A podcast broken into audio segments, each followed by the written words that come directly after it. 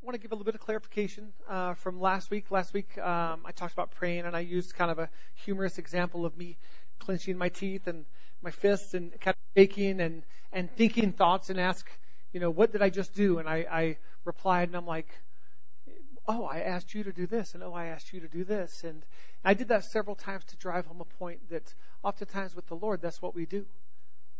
We we merely think thoughts as opposed to being intentional in our prayers. And then we get mad at God when, when there's no results. But the whole time, it was, it was an unintentional act. And that's what I want to drive home. And I want to just make abundantly clear. I believe in silent prayers. Thank God for silent prayers because there are other nations and other regions and places where people don't have the freedoms we have. And if it wasn't for silent prayers, there would be no prayers. Because they're needed on this earth to further the kingdom of God, but they can't pray out loud. So I believe in silent prayers. Here's the key. Intentionality. Being intentional. I found myself this week going, oh my gosh, Lord, I, you know, I really need you to come through, you know, for some things, praying for some things at work. And he's like, awesome, ask me. I'm like, wow, that's, I just got done preaching that last week.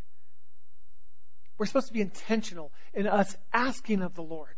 So, church, let's be intentional. Silent prayers, out loud prayers, it doesn't matter. The core is relationship and being intentional. Amen? Amen. So, I want to do just a, a quick recap of one of the main points in last week's message, just because I really feel like it's powerful and it's important. And I feel like prayer, prayer is so vital. Prayer is vital to our life. Prayer is vital to our Christianity. But if we're honest with ourselves, prayer is tough. Why? Because it takes effort. Because it takes effort. Because we're a busy people and we put so many things ahead of those quiet moments of just conversing with the Lord. And, not just the Lord, with each other. I'm trying to make it a point to when at all possible, pick up the phone and call somebody if I can't do it face to face. But why? What's our, what's our default? Text. You know, just a quick text. Why? Because it's convenient. We're busy people. But so many times I'm like, ah, I'll just make that call now. I'll just make that quick call. It's, it's so much more personal. But the Lord is the same way. God wants to answer our prayers. God wants to answer our prayers. He is the most righteous judge. He is the most loving Father. And because He's the most righteous judge, and because He's the most loving Father, we can be guaranteed of a couple things. He loves us and we can be guaranteed of the fact that He wants us to answer our prayers, but He wants to answer the prayers that are in alignment with His heart and His will. See, Jesus, in teaching the Lord's Prayer, when, when He taught it to the disciples, He wasn't teaching the Lord's Prayer. That's a name we gave it. He was just teaching them how to pray. Our Father in heaven, hallowed, honored be your name. Your kingdom come, your will be done. See, now Jesus the Bible says that he didn't do anything except what he saw the Father doing, and he didn't do anything except what he heard the Father say. So when he says, Your will be done, he he was piped in. Now he was piped in. He knew the Lord's will. Friends, the prayer still goes for us. We, in all of our prayers, regardless of what the prayer is, it needs to be your will be done. But we've got to press in and be in relationship with God so we know what His will is. If we are praying things outside of His will, they're not going to be heard and answered. They're just not. When we spend time with the Lord, spend time with Him, and we know His will, and then we pray those things that we already know are in alignment, we can be confident. We can be confident that He, that He wants to do it, that He wants to answer those prayers. And a lot of times, you know, we just have to be patient in the answer.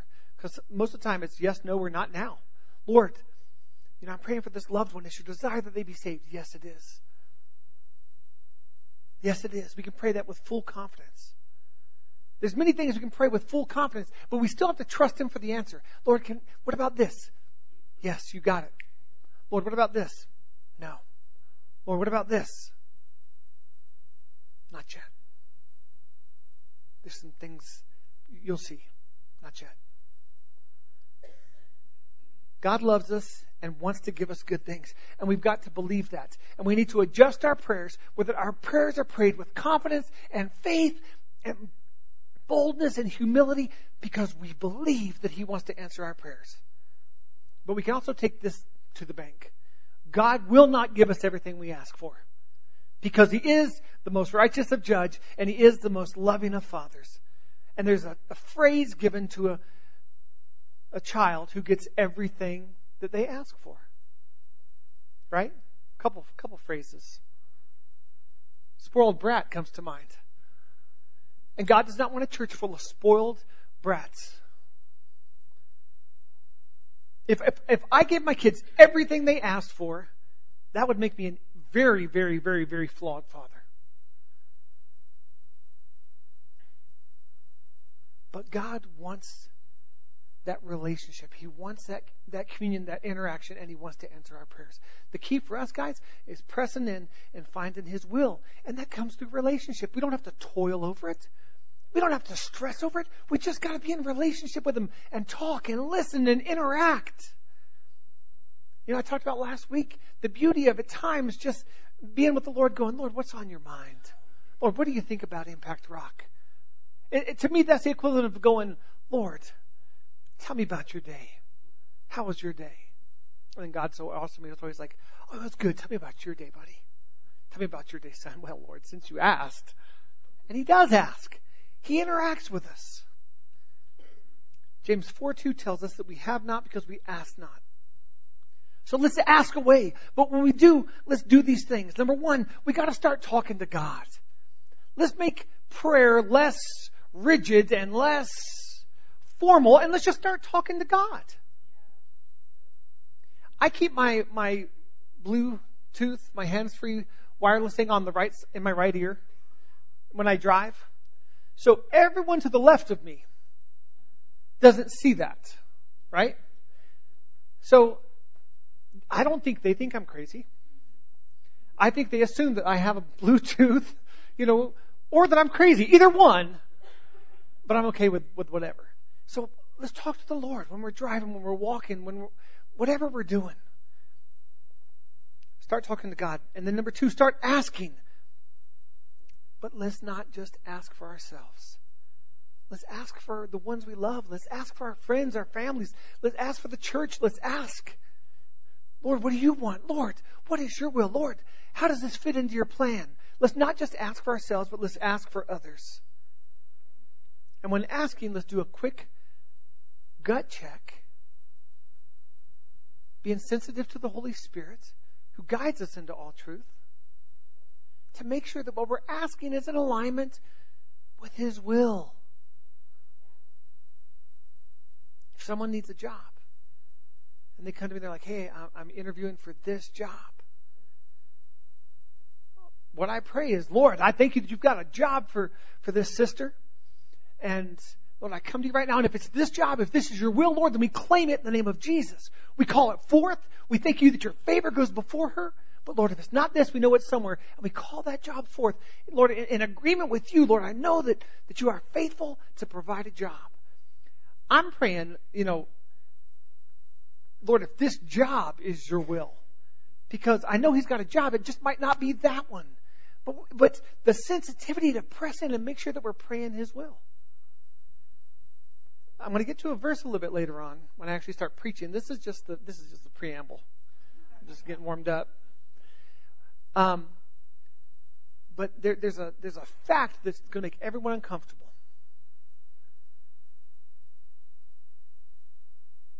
A non-believer, a non-believer's prayers, the prayers of a non-believer. See, I said it three ways. There we go. The prayers of a non-believer are not hurt by God unless those prayers are in alignment with His will. But the prayers of a believer are also not answered if they're not prayed in alignment with His will. I could tell my wife got so uncomfortable when I said that. She's like, oh no. Oh, it's true. The difference is we as believers, when, if you've trusted your life in Jesus Christ, there's no excuse for us being lazy. There's no excuse for us not tapping in and knowing His will. There's no excuse. Because it's not about, rela- about religion, it's about relationship. It's about being in communion with Him. Now, the world, they just think whatever we ask, we should get. And so when they don't get it, they get angry at God. That's why we have to come in and say, no, it doesn't work that way. My prayers don't get answered if they're not in alignment with His Word. Now, I'll throw this little caveat in there God's mercy, God's grace. There's times we get things that that we don't deserve, but I promise you we get them because it still works into His will. We look at times in the Word of unbelievers praying for things and God blessing it, and then we see how it worked into His will, how God used it for His will. So I'm not saying that, that the prayers of an unbeliever aren't heard, but it's, it's a whole lot more narrow because it's, it's just throwing darts. Because they don't know His will. Guys, we, we don't have that excuse we should know His will. We should be in relationship with Him. Lord, if what I'm praying doesn't perfectly align with you, then adjust my heart, Lord God, adjust my thinking. Lord, if this doesn't align with your will, then I yield it to you. But, but not just that, Lord, change my thinking. Change my heart, because I want to pray in accordance with your will. How powerful is that? How powerful is that little submitted prayer? The fourth thing when praying, make sure we are asking God for the right things. Ask God if and how these things work into His will. How they fit into His will so that His kingdom is strengthened and advanced. Guys, we better keep this in mind. God cares about His kingdom. Jesus preached on the kingdom of God, the kingdom of God, the kingdom of God.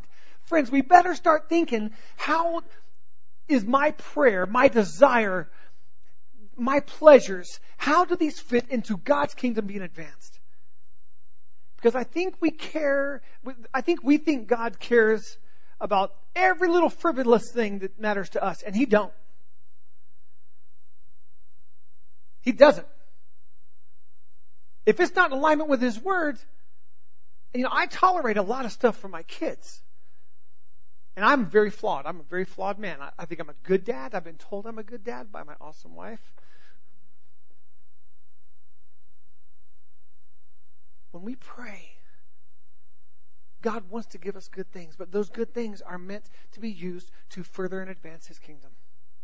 Because He's coming back, and He's coming back for a bride, and we are part of that. God only wants you to have a nice ski boat if that ski boat in some way advances the kingdom of God while bringing you pleasure. And I say that because I've been on a ski boat where the kingdom of God has been advanced. When we were planting the church, we went to Jeremy and Latanya Paddock and we're like, hey, we want to get together. They're like, let's go, let's go wakeboarding. And I'm like, let's go wakeboarding. So we went on, out on this reservoir and went wakeboarding and we parked and I said, Hey, here's why we wanted you to be here. We're, we've been called to plant a church and we believe you're called to plant it with us and we want you to pray about about planting this church with us. And they're like, we ain't praying, we're doing, we're doing, we're planting this church with you. That boat was used to advance the kingdom of God. Okay? I'm asking the Lord for a boat that's used. Um, number five, ask for specifics. Ask big, but be humble in his answer. Ask for the ridiculous. Because he wants to give. There's, there's some things that are ridiculously big that he wants to give, and he wants to receive all the glory. He doesn't want anything else receiving the glory. So ask big and ask for specifics. Lord, I specifically ask you for this job. Ask for specifics, but be humble in his answer. Be humble in his answer. Son, I know you want this job, but you'll see why I need you here. It's going to further my kingdom in ways you can't imagine. I need you here. I'm going to meet all your needs. I'm going to provide for all your needs. I promise you that. Trust me. How confident are we in our alignment to God's heart? How confident are we in our alignment to God's heart, to God's will, to God's ways? Because that confidence in our alignment to Him will dictate how boldly and confidently we come before the throne just bold. Just boldness. Because I know my heart's aligned with His. And I know I can be bold with Him because He's, He's my daddy and He loves me. Man, hear this woman talk about her daddy and how her daddy loves to give her amazing things because he loves her. It's, it spends like 10 minutes and just have her talk about her daddy. It's amazing. It's awesome. But see, she can come boldly and confidently because she knows that her heart is aligned with His will. Friends, we need to be confident, but we know that our heart is aligned, and that's a daily yielding. It's a daily submissiveness. I'm not talking about a confident arrogance in our own ability. I'm not. And I'm a pretty confident guy. I've been labeled arrogant, and rightly so, plenty of times in my life. I'm not talking about a confidence in our own ability. I'm talking about a boldness and a confidence in God. Confident that our heart and our actions and our prayers reflect His wisdom reflect His character, reflect obedience to Him. If you weren't here this last week, I'd love for you to go on our website and listen to the message from last week. It was all about desiring His will above ours. Guys, as a believer, that's non negotiable. We've got to desire His will above ours. 1 John 3 19 through 22 says this Our actions will show that we belong to the truth. Who is the truth? Jesus. Our actions will show that we belong to the truth. So we will be confident when we stand before God. Even if we feel guilty, God is greater than our feelings. God is greater than our emotions. God is greater. And He knows everything. Dear friends, if we don't feel guilty, we can come to God with bold confidence and we will receive from Him whatever we ask because we obey Him and do the things that please Him. Because we obey Him and do the things that please Him. Too many sloppy sermons have been preached about whatever you ask from God, you're going to get. That's, I almost said crap. I'm not going to say crap. That's garbage. That's garbage. You're going to get whatever you ask God. That's ridiculous. If our lives are yielded and submitted to Him and we're asking, you know, out of, out of an obedient life to Him because we obey Him and we do the things that please Him. I've, I've heard of people that have prayed, Lord, kill that guy. I've, I'm not saying I've done it or not done it. How ridiculous would it be and how unfaithful would God be if He answered that type of a prayer? How about this? Lord, heal my heart because I've got so much anger in my heart. I can't get past anything except the fact that this guy hurt me. Lord, heal my heart. How about that? Is that in alignment with His will? Not killing that poor guy. I'm so glad Brian, you know, I'm just kidding, Brian. I never prayed that about you.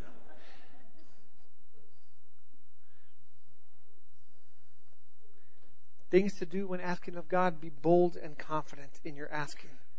After all, you belong to the truth. You belong to Jesus Christ. No shame, no guilt. It's not yours. Jesus took it on the cross and it didn't go anywhere with him. He took our guilt, He took our shame, so we can be confident and bold. No sin, no shame, no guilt. It was left on the cross.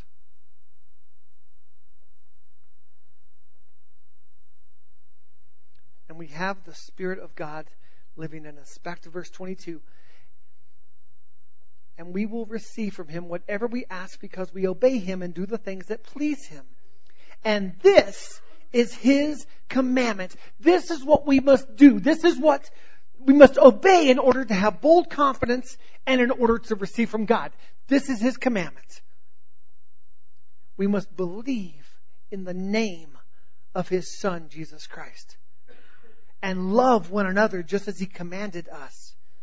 Those who obey God's commandments remain in fellowship with Him, and He with them. And we know He lives in us because the Spirit He gave us lives in us.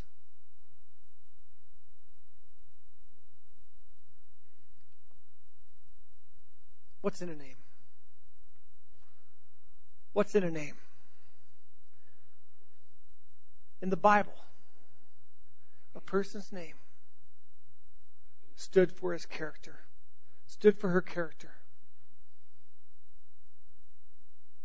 The name represented who he or she really was. Our good name represents our character, our integrity, our honor, that we do the noble things that we say we will do. That's what's in our name. And friends, whose name do we bear? We bear the name of Jesus Christ. We're called Christians. We're called little Christs we bear the name of Christ, the anointed one. What's in a name? Think about the Wild West. You besmirching my name, fella? Draw! Or 1600s in England. How dare you? This is my English accent. I'm coming with my English accent right now. You have soiled my reputation. Because they all wore white gloves, right? We've seen the movies. Or maybe French is your thing. Touche! Men have always been willing to fight for their good name. Men have always been willing to fight for their honor but the most honorable of men, was willing to die for his good name. Was willing to die to show that everything his father said, every prophecy that came forth, was completed and fulfilled in him. Jesus was willing to die for his good name. And his good name was preserved. Why? Because he didn't stay dead. Because he rose from that grave once again, fulfilling all prophecies. we are to believe not only in Jesus' words, but in his character, in the person of Jesus Christ. We must believe him as the Son of God. To believe in the name of Jesus means to pattern our lives after Christ, to become more like Him by uniting ourselves with Him. That's what it means to believe in the name of Jesus Christ. And if we're living like Christ, I promise you, we will do this. We will love one another. It was listed in that section there. We will love one another.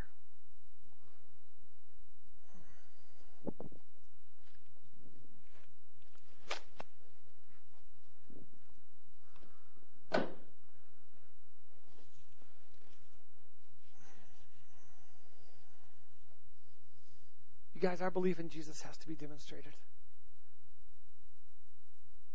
Our belief in Jesus has to be verified by our lifestyle, proven by our lifestyle. It has to be. If we pattern our life after Jesus Christ, then we walk it out.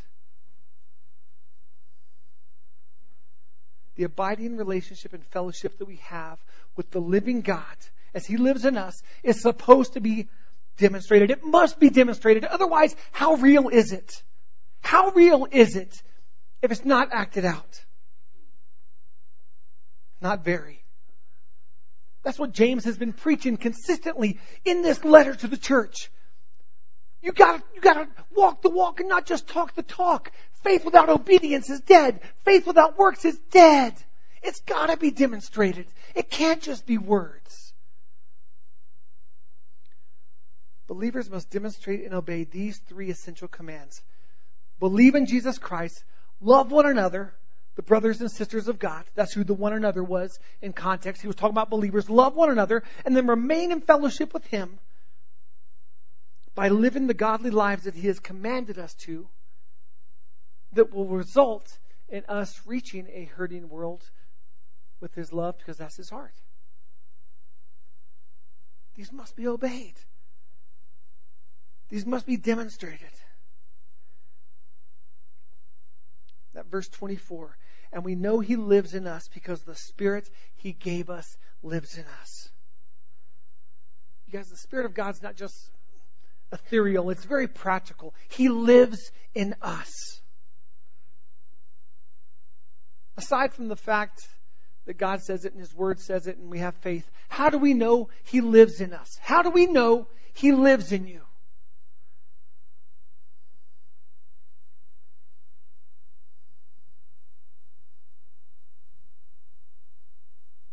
Because our behavior, our actions verify His presence in our life. Tell me if anyone uh, this has ever happened to you. You walked into a room and you started talking with someone, and immediately you knew that person was a believer. Immediately, you weren't talking about Jesus. As a matter of fact, words might not have been said. Immediately, you knew they were a believer that Jesus lived in them. How many, raise your hand if that's ever happened to you. Happens all the stinking time. I'll just ask. Are you a believer? Are you a believer in Jesus? Absolutely, I'm a believer. I knew it. Oh, I knew you were a believer. Thank God. That's good. That's awesome. Our behavior also verifies that we believe in and pattern our lives after Him. Does that make sense? Our behavior verifies Jesus in us, the Spirit of God in us, the character, the person of Jesus Christ. So let's pray and let's live our lives constantly providing proof that His Spirit lives in us. Verification that God is good and that Jesus lives and that He lives right here. Let's get back to James 4 and James's challenging letter to the church. James 4, 4 and 5. You adulteresses. Pause. Just to let you know, in my preaching schedule, Guess what day I was scheduled to preach James 4, 4, and 5? Anyone know? Anyone take a guess? Mother's Day.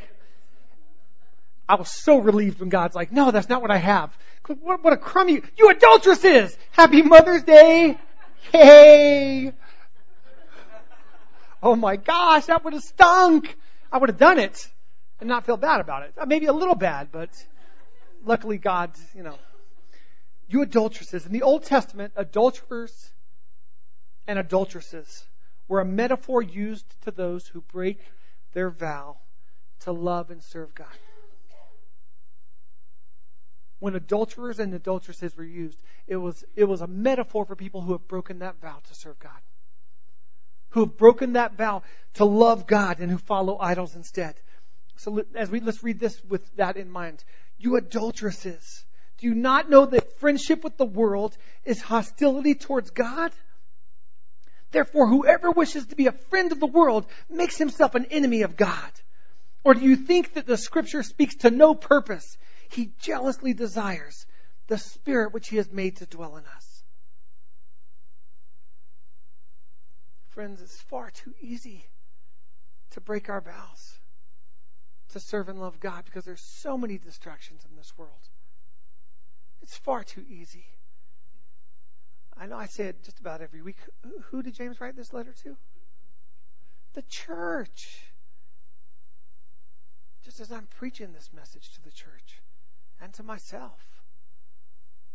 It's too easy to break that vow, to become unfaithful by setting our eyes on pleasures and things that are of this world instead of God. An ungodly affair with worldliness always results in separation from God. And it's not on God's end. That separation is not of God's doing, it's of our end. Adam and Eve sinned. They disobeyed God. They ran and hid. The prodigal son, the story that Jesus told. He felt shame. He took his inheritance and left, thought the other side had something better to offer than, than his father's home. He left in shame and said, Maybe I can come back and just be a servant. Daddy didn't go nowhere. The father didn't go nowhere. For a matter of fact, in the story of the prodigal son, we know he was on the porch looking, looking for his son, saw his son in the distance, and started putting together celebration plans. Here's the great news when, when we're unfaithful. Any adulteress, any adulterer, the Father's always quick and loving and gracious to receive them in if we humbly obey Him and submit to His ways and go, Your ways are better than my ways. But He always receives the adulterer back. Thank God, amen. There's nothing wrong with wanting a pleasurable life. Hear me. There's nothing wrong with wanting pleasures. Bible is full of words telling us that God has good gifts for us that He wants for us to enjoy.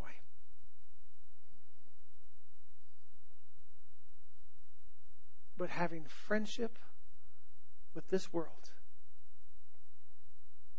most often involves seeking pleasures at the expense of obeying God. Did you hear me? Most often, seeking the pleasures of this world. The price that's paid is that separation with God because it's at the expense of pursuing God.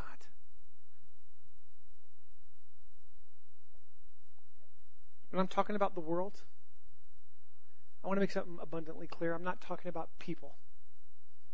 Okay? I'm talking about the world's way of thinking, the world's way of doing, the world system, its values, its mindsets, its philosophies of life, its priorities.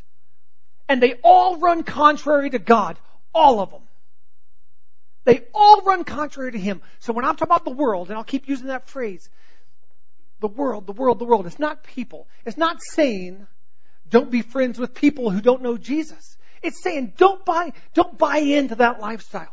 Don't buy in to those priorities. Don't make those priorities your priorities. Don't let your mind be consumed by that mindset. Does that make sense?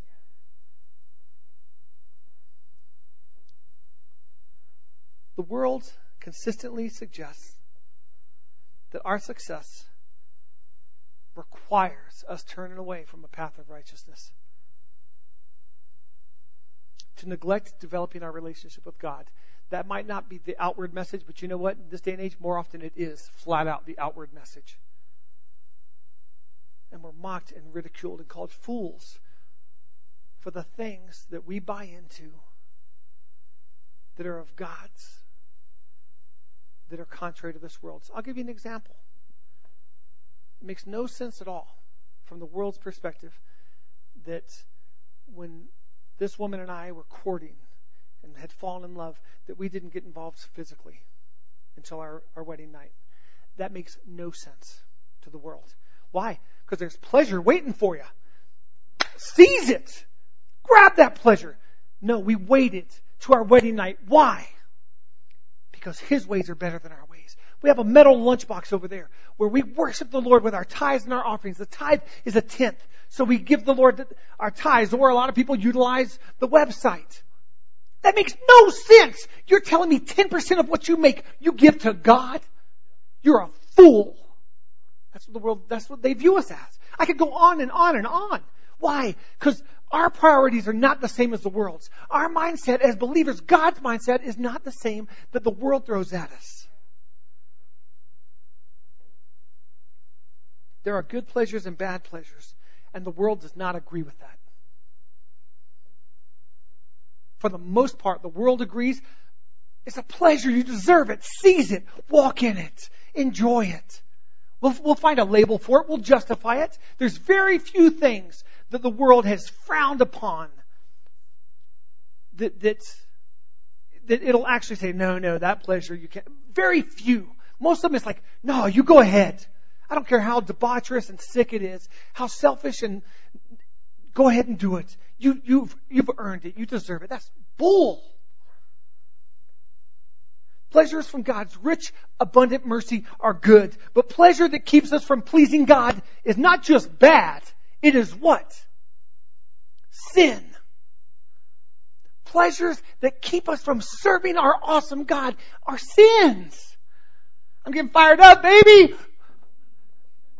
This world, we've bought into the lies. We've bought into the garbage. You deserve that boat.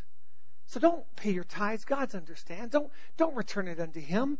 You're busy. You work hard all week long. You don't have to go to church. Once a month's good enough. More than good enough. You're better than the average person. Oh, you're a fool for going every week. That's stupid. You work hard Monday through Friday. Come on. Go indulge.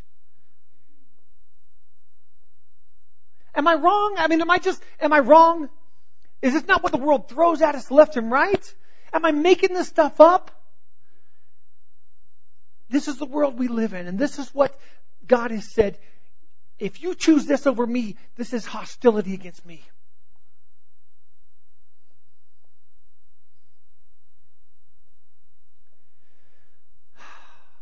I took a deep breath. We're all good now. Knowing I was going to be preaching this, I I cast a little cast out there.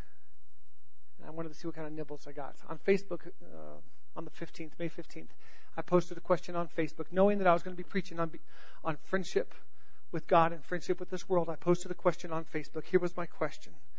If someone wants to be a friend, that, that's my Facebook. And, and if you could read really good, and some of you can, that top one has the question there. And here's what I posted if someone wants to be a friend, what do they need to do to be considered your friend? I knew this based on James 4 4. Do you not know that friendship with the world is hostility toward God? Therefore, whoever wishes to be a friend of the world makes himself an enemy of God. So I posted this question. Val was the first to respond. She says, depends on the level of friendship, smiley face. so my response was more than an acquaintance but less than a bestie. Okay. I should have said Val more than an acquaintance. Yeah. So that was my response. Um, I don't know that I did a smiley face though. It doesn't look like I did, but here's your smiley face. Christine was next to respond. And she said, accept, accept me for what I am and love me for what I am, just as I will do the same. That was beautiful. And then she said, and don't lie. Chris, Christine, can I ask you, can I ask you a question right now? And I'll ask all of us, and, and don't, you don't have to answer. Does this world accept you and love you for exactly as you are? For what you do?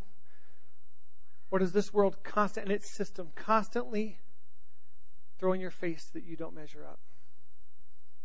Is this world, you said, don't lie. Is this world truthful to you? Or do they lie to you all the time?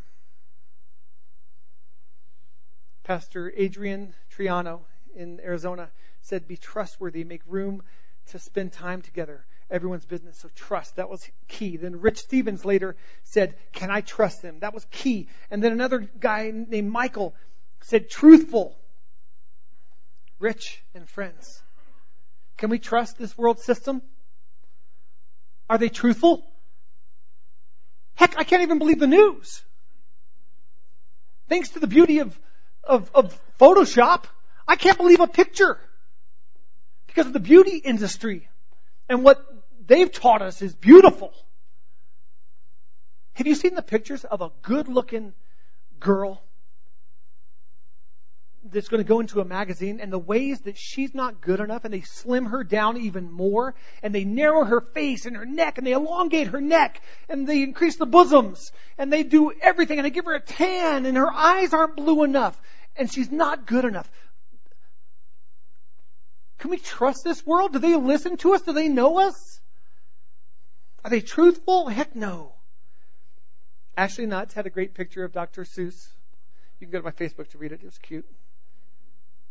Pam Beeler said, Listen, Pam, when you've had a tough day, or better yet, when you've had a phenomenal day, and God's faithfulness has been on display from wake until sleep, and you want to tell the world how good God is, do they listen to you? Do they care how good God is? Now, if you want to, when you, yeah, by the time you're done, now if you want to vent and if you want to say how rough things is and how horrible someone is and what a dirtbag someone is, they'll listen to every word of it. But you want to talk about God's goodness.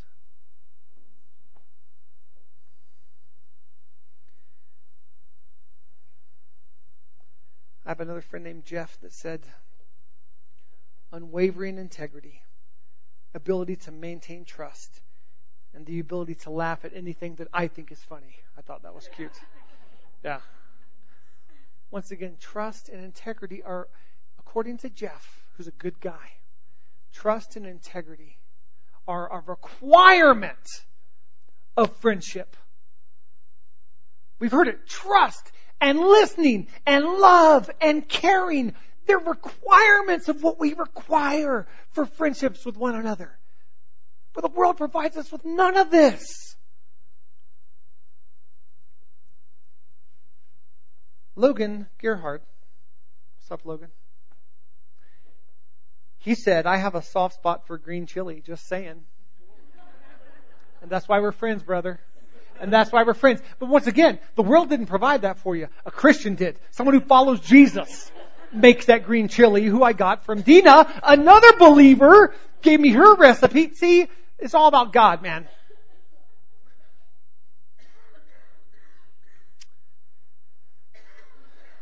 Another friend said, do unto others. Pastor Adrian Boykin of Calvary Church said it at least one like on Facebook, to which I liked his reply. And then Chris Glenn concluded my post with You know your friends, and they know you. Together, you both know your friends. I don't know any other way how to express it. Chris, my wise young friend, I couldn't have expressed that any better myself, and I couldn't have scripted your response any better.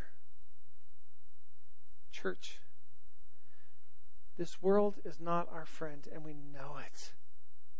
And we know it. There's no characteristic that we're looking for in a friend that this world system gives us. We know they're not a friend.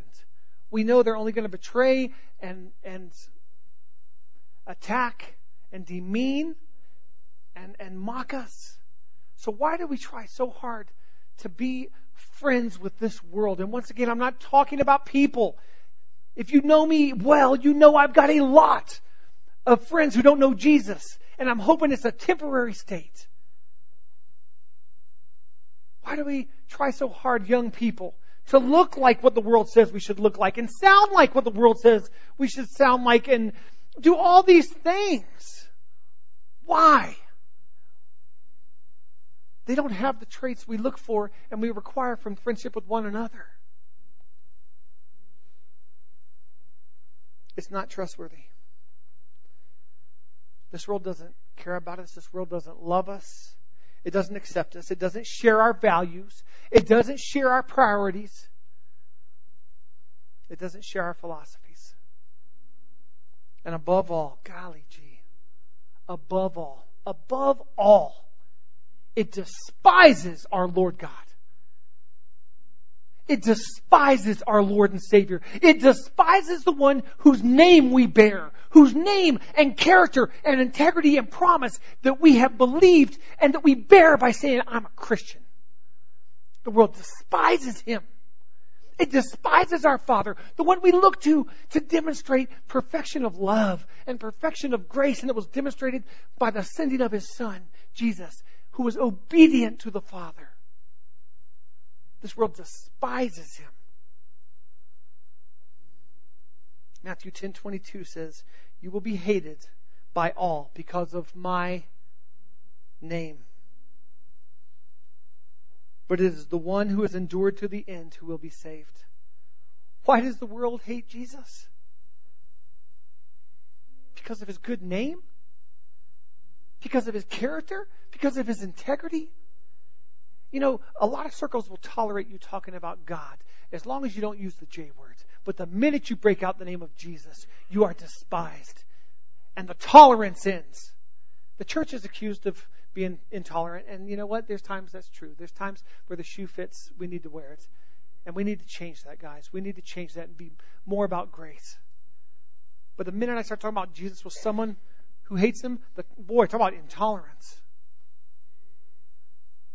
How can I be a friend with one who despises the one I love? I promise you, I don't love any of you in this room enough for you and I to remain friends if you despise my wife. I will cut you off and sleep like a baby. There's times we've got to feel comfortable about not, and this is coming from a guy who, who has many friends. I love, I'm a gatherer. There's times we've got to be comfortable with not being friends with people and definitely not being friends with the world. Before my wedding, I just made it known. I'm like, anybody, you know, dishonors my pride and my good name by doing something stupid at my bachelor party, I'm knocking you out. I'm knocking you out. Don't even think about doing. And sometimes people for bachelor parties they think it's funny to do stuff that's stupid and rude and crass. And I just let it be known, I will knock you out. There's times we got to be comfortable not being liked by everybody. And there's times that we got to be comfortable not being friends with everybody. And I'm telling you guys, I am a friend centric person. You know that about me. But how can I be friends with the one who despises the one I love and talks bad about the one I love? And I'm not talking about this woman, I'm talking about this man. How can I be friends with someone who will use such hatred in their terms? And I'm talking about the world and not a person.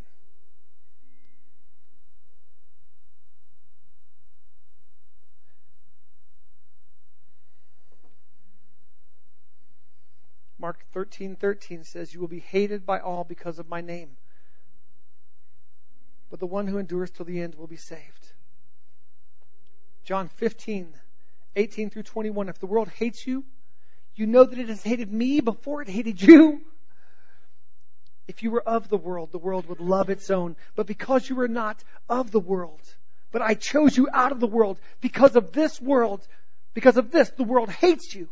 Remember the word that I said to you a slave is not greater than his master. If they persecuted me, they will also persecute you. If they kept my word, they will keep yours also. But all these things they will do to you for my name's sake, because they do not know the one who sent me. Friends, please don't in any way mistake my message tonight about being apart from this world and not interacting with people who might have that hatred for God. They need to know His love. They need to know His love. And I promise you, if they experience His love, they will be the most phenomenal disciple and they will lead twice as many people to Jesus as you will. Because it'll be fresh on their minds the hurts, the unworthiness that, that they surrendered to God, and the new life they're walking in. James 4 5. Or do you think that Scripture speaks to no purpose? He jealously desires the Spirit which He has made to dwell in us. The New Living Translation words this passage so wonderfully, so I just want to, and much more clearly, so I just want to read that in the New Living. Do you think the Scriptures have no meaning? They say that God is passionate, that the Spirit He has placed within us should be faithful to Him. He placed the Spirit within us to be faithful to Him, to be in relationship with Him, to be in love with Him, to enjoy the pleasures that He has. Guys, I, I live a very pleasurable life. As knowing I mean, this church is all about relationship, and we live pleasurable lives. I had a very pleasurable time Tuesday night going to a ball game, sitting out there with Don and Elaine and their family eating chocolate dipped bacon with my brother Don. That was, that was pleasurable. I'm not saying don't enjoy pleasure. I'm just saying pleasure that keeps us from God is sin, and we need to know that. God is passionate. The Spirit He has placed within us should be faithful to Him. You guys, the cure for evil desires is humility. A humbleness before God. That's where it comes into play that we desire His will above our own through humility. It's a reoccurring theme throughout James humility. Lord, I want your will above mine. And because that, I'm willing to press in and find out what your will is so that when I pray, I pray in accordance to your will. Humility. That's all that is, guys. It's the opposite of pride. Pride will tell you all day long how much you deserve it, how much you've earned it and worked for it, and what you deserve. And I'm not going to re-preach last week's message, but the wages of sin are death. But the free gift of salvation Christ Jesus, that is life.